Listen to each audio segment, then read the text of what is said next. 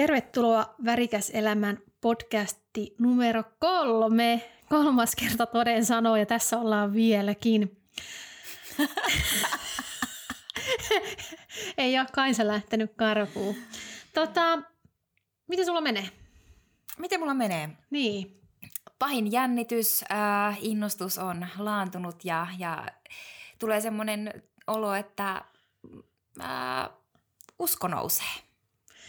Ja uskokin. Itseen Niin. ja omaan tekemiseen. Ja... Sä, sä just tuossa kuvailit erilaisia tunteita, mikä onkin innostus on tunne.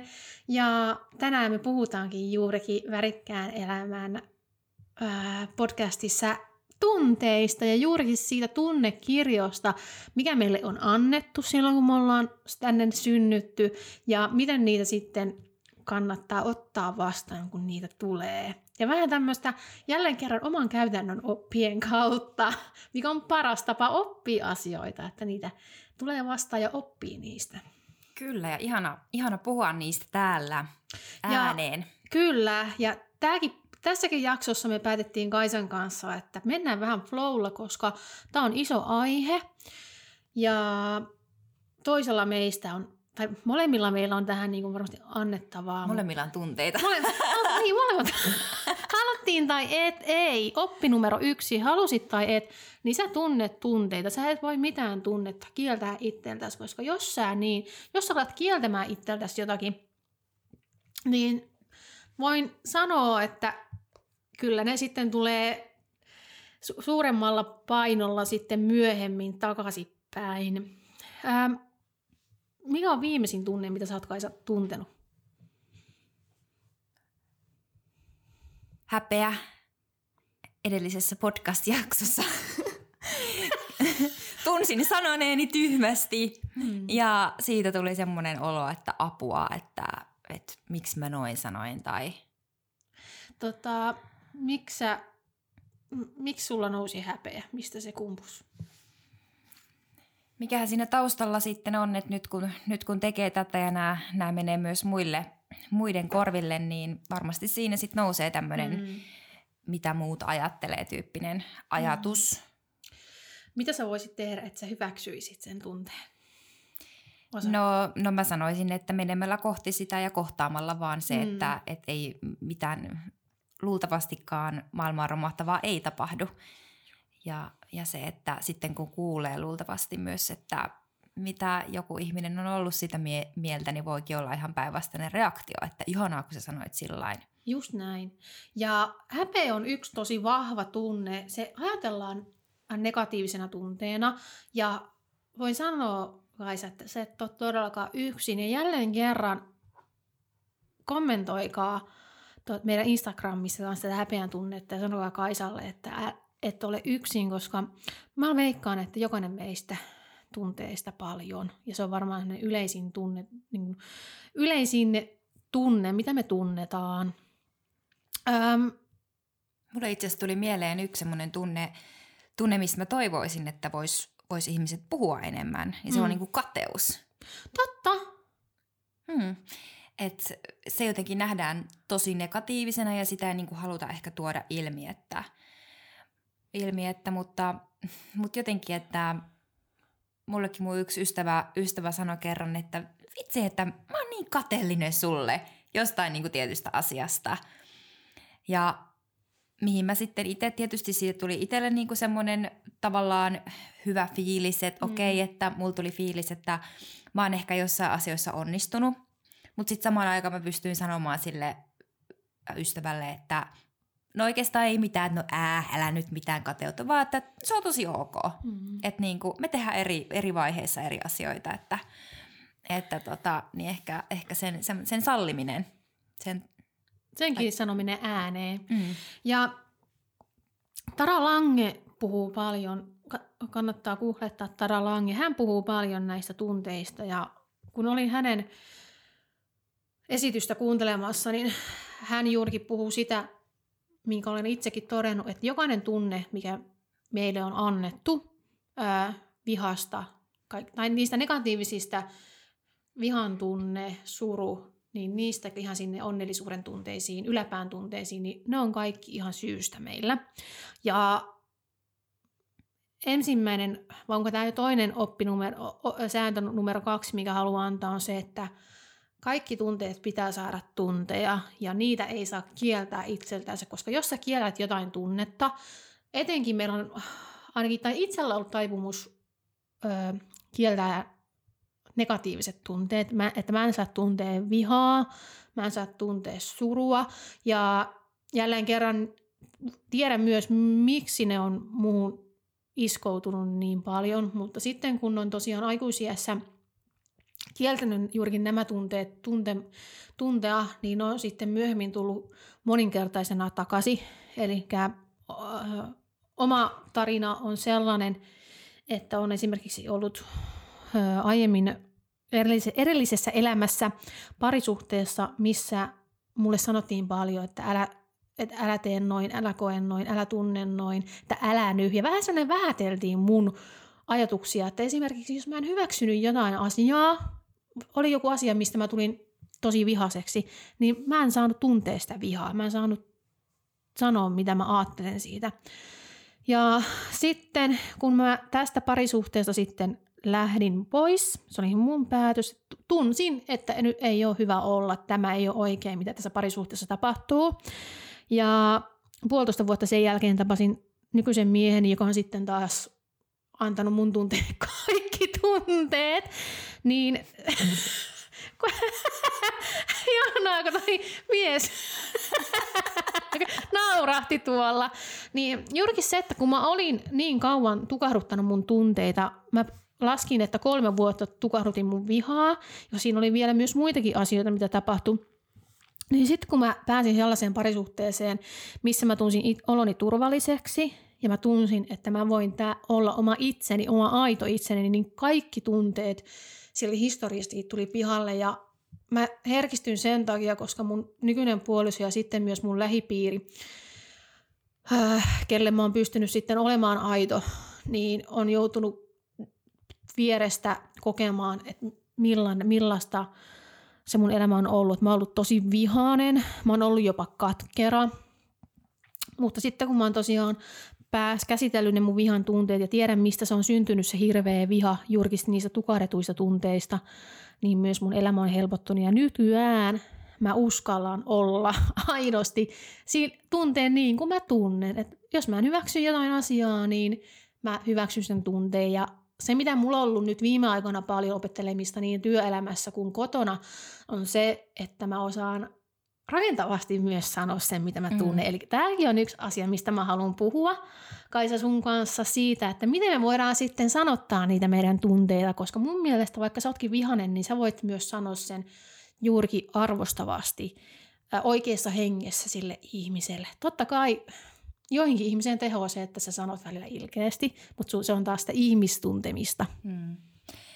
Ja sitten ehkä tämä, että, että kun sulla on nyt noin molemmat puolet, että, että sä oot saanut tunteja ja sitten sä oot joutunut tukahduttaa niitä tunteita, niin tietyllä tavalla, tavalla se, että miksi joillakin on hankalaa vaikka reagoida toisen ihmisen niin kuin, tunteisiin, tai se, että jos mä nyt alkaisin tässä vaikka itkemään, niin miten sä reagoit siihen? Miten sä reagoit siihen, että jos joku toinen näyttää semmoista tunnetta, mitä sä et ole vaikka nähnyt aikaisemmin, tai niin kuin, että sä et niin kuin välttämättä osaa siinä hetkessä suhtautua siihen, niin sit voi helposti sanoa asioita, mitkä, mitkä tuottaa sille toiselle olon, että se ei ole ok tuntea niitä tunteita. Ja hyvin tämmöinen ehkä tyypillinen, mitä itsellä niin kuin lapsuudesta tai varmasti monella muullakin, mä uskon, että moni voi samaistua tähän, että sanotaan, että älä itke. Mm. Vaikka se tarkoitushan on siellä taustalla hyvä, että et ei ole hätää, älä itke, mutta se on silti negatiivissävytteinen ja se kieltää mm. sen tunteen.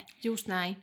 Ja juurikin se, toi on muuten ihan hyvä just, että miten sä niinku reagoit sitten niihin toisin, tai siitä, jos sä vaikka nyt alkaisit itkemään, niin miten mä reagoisin. Että tämä on jälleen kerran, että ehkä aikuisena me osataan juurikin, voisin, en voi sanoa varmaksi, että voisin kokea, että mä olisin heti niin myötätuntoisesti sun itkua mm. tukemassa, mutta juuri siinäkin sitten tärkeää, että kertoo, että mikä itkettää tai miksi tuntee niin kuin tuntee. Osaa sanottaa ne tunteensa. Kyllä, mutta sitten just, että kun on ollut näitä erilaisia tilanteita, niin ainakin omasta henkilökohtaisesta kokemuksesta, kun joku vaan sanoo, että itke vaan. Mm. Niin hirveän helpottavaa. On. Ja juurikin se tavallaan, että et sut, se tulee, et se, joka on siinä sun kanssa siinä tilanteessa, niin se hyväksyy, se, an, se antaa sulle tavallaan sen luvan. Sen, kyllä. Koska me ollaan niin kuin, sosiaalisia eläimiä ja meille se on, se kuuluu meihin, että tota, me halutaan, me tarvitaan sitä hyväksyntää. Ja sitten kun me tosiaan etenkin just meidän tunteille, niin saadaan se hyväksyntä niiltä toisilta ihmisiltä, niin se on hirveän tärkeä asia. Kyllä, ja sitten just se, että jos nyt oot vaikka semmoisessa tilanteessa, että et tiedä, että miten reagoida, Mm-hmm. niin toki sekin on ihan ok sitten niin kuin tuoda se esille, että mä en nyt Kyllä. oikein tiedä, että miten mä reagoisin että Mm. tähän tilanteeseen. Niin voiko kysyä sitten, että haluatko puhua tästä? Niin. Että miten sitä asiasta sitten voisi niinku päästä semmoisen sopivan hyvään lopputulokseen, että et, Mm. et ei, ei pääsisi syntymään semmoisia muureja. Toki, toki niinku pidemmässä ihmissuhteessa, jos se on niinku toistuvaa, niin se on niinku eri kuin, että se on kertaluontoinen Mm. tilanne. Mutta kuitenkin. Mm.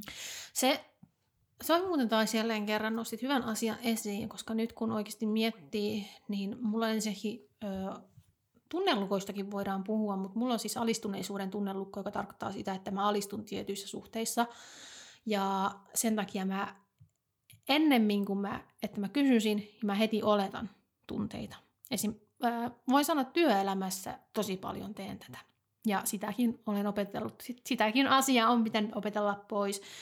Mutta sen takia, että kun mä en ole uskaltanut kysyä, jos mä oon tuntenut, että vaikka mun esimiehet, mitä elämän varrella on ollut, että heillä on vaikka huono päivä, niin mä heti, mä näen, että ne on vähän semmosia epä, ne ei ole normaalia itseänsä. Niin mulla on tullut sitten semmoinen, että okei, mitä mä oon nyt tehnyt ja mulla on, on ottanut tavallaan siitä sen heidän olonsa mun kontolleni. Sen sijaan, että mä olisin voinut kysyä, että onko sulla kaikki ok, että sä tunnet vähän kireältä. Niin siinä tavallaan sen asian voisi hoitaa ihan eri sen asian sen sijaan, että sä itse tosiaan syyllistät ittees siitä toisen olosta, kun suurimmassa tapauksessa se ei ole yleensä sun vika, että sillä toisella on vaikka huono päivä.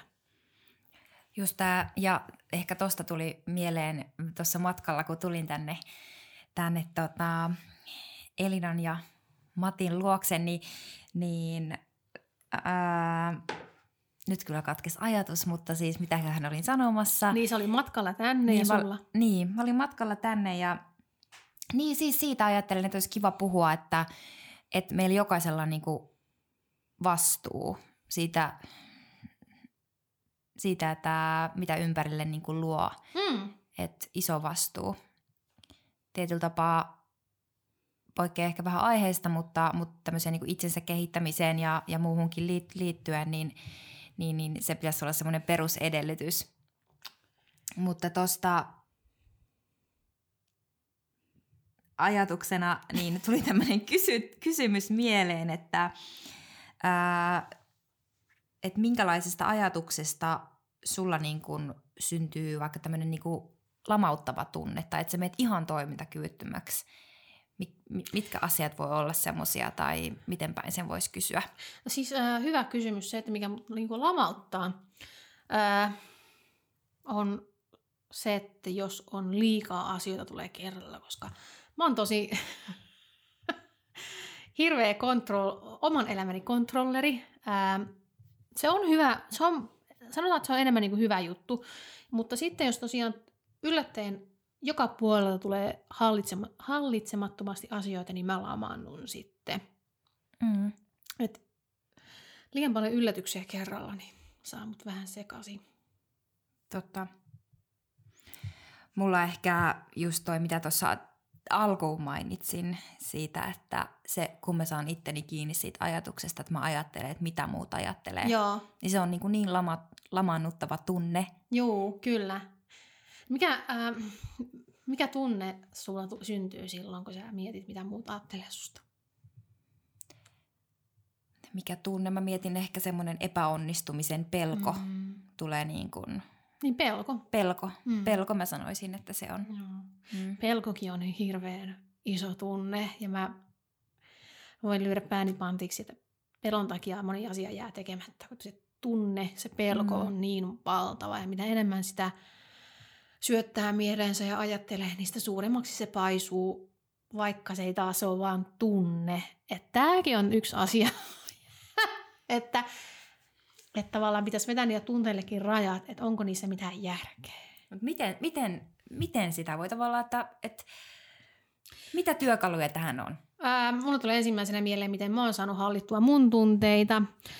Ää, vitsi, kun mä aina tykkään hirveästi, niin kun, ää, mä perustan oman, omat asiani aina niin tykkään perustaa niin tieteeseen ja tutkittuun tietoon, mutta kun mä oon ollut ihan sekopoltsi mun tunteiden kanssa, mä oon niin kun, pe- se on ollut ihan älytöntä joskus, niin mä oon saanut ra- rauhoitettua mun mielen, mun tunteeni meditoimalla.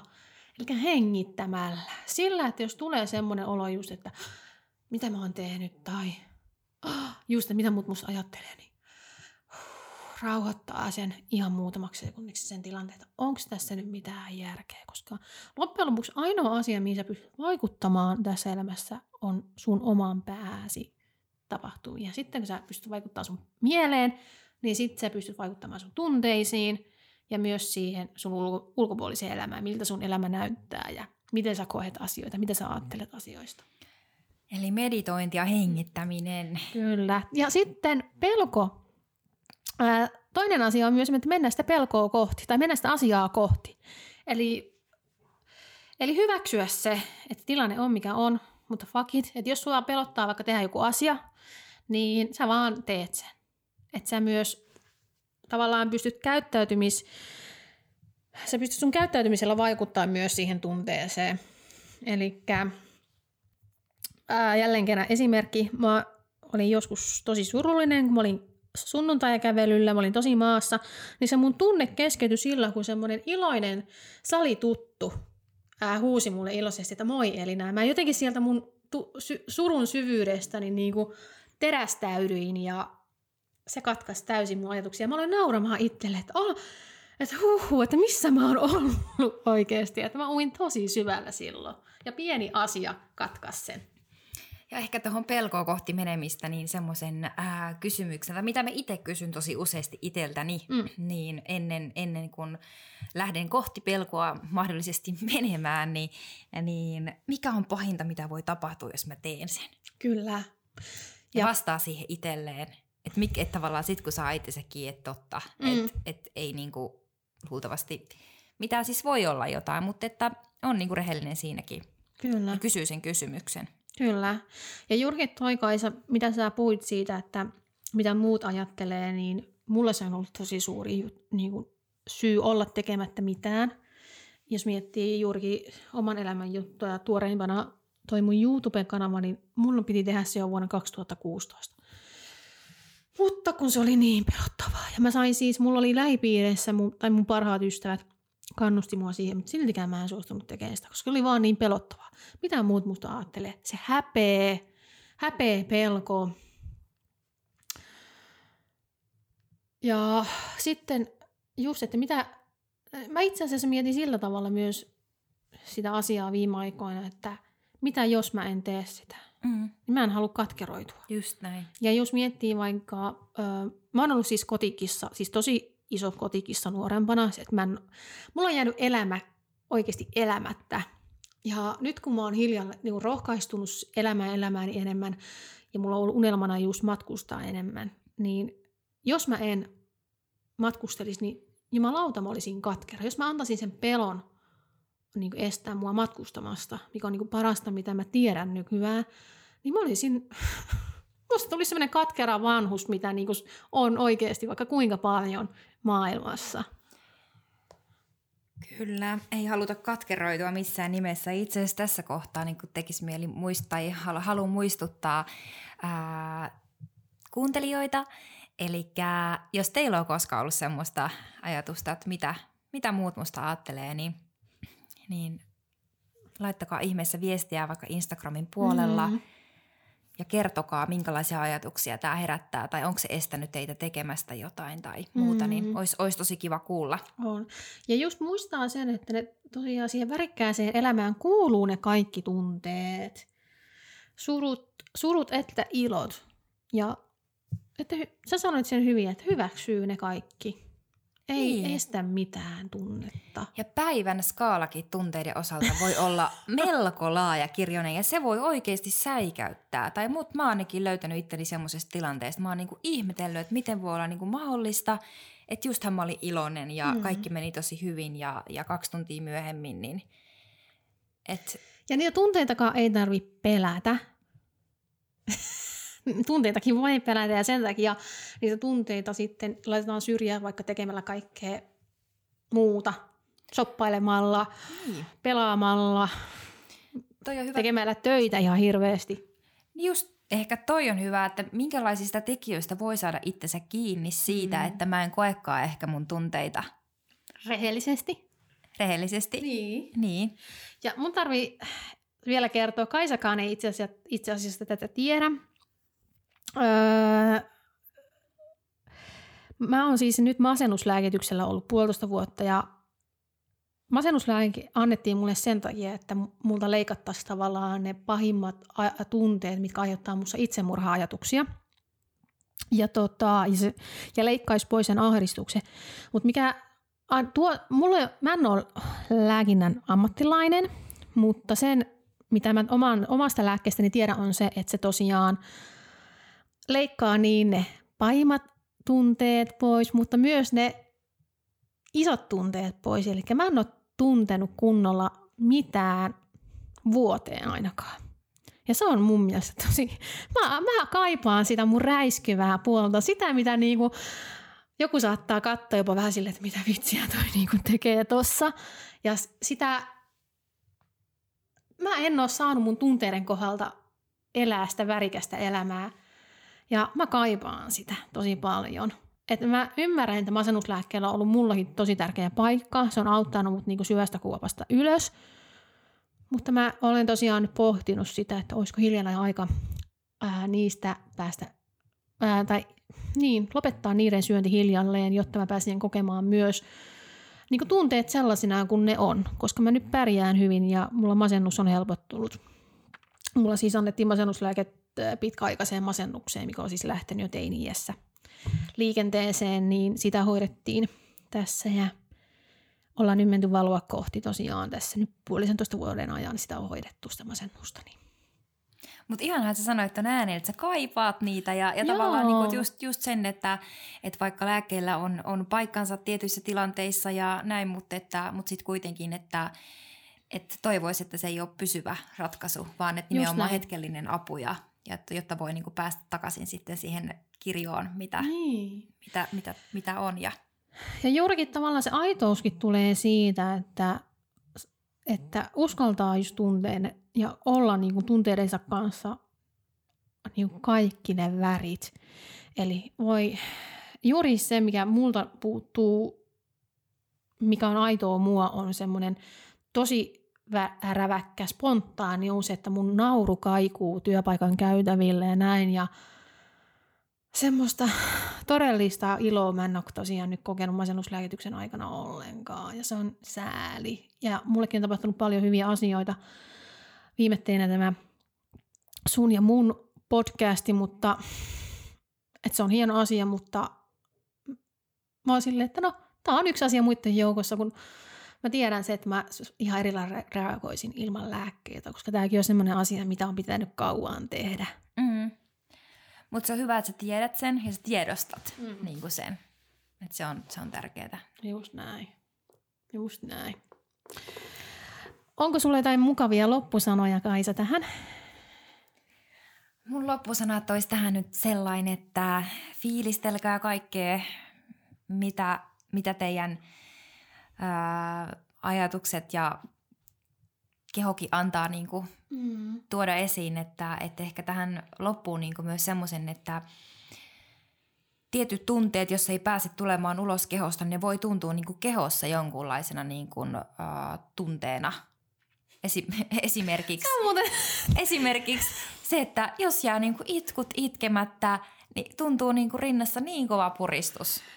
Äh, Sen verran vielä, me aina tähdätään siihen 30 minuutin podcastiin, mutta siis mullahan alkoi silloin ö, 2007 vai 18, niin se, että kun mä olin tuaruttanut mun tunteita tosi pitkään, niin mä aloin oksentamaan. Mä ihmettelin, että miksi mulla on niin kuin hirveä pahoinvointi.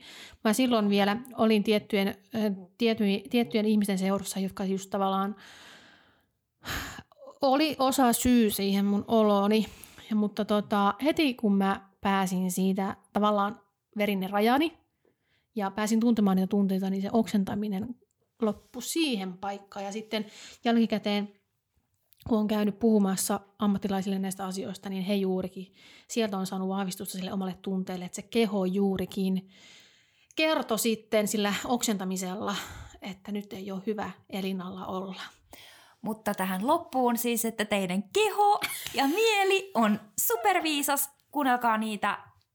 Kuullaan taas. Yes, moikka!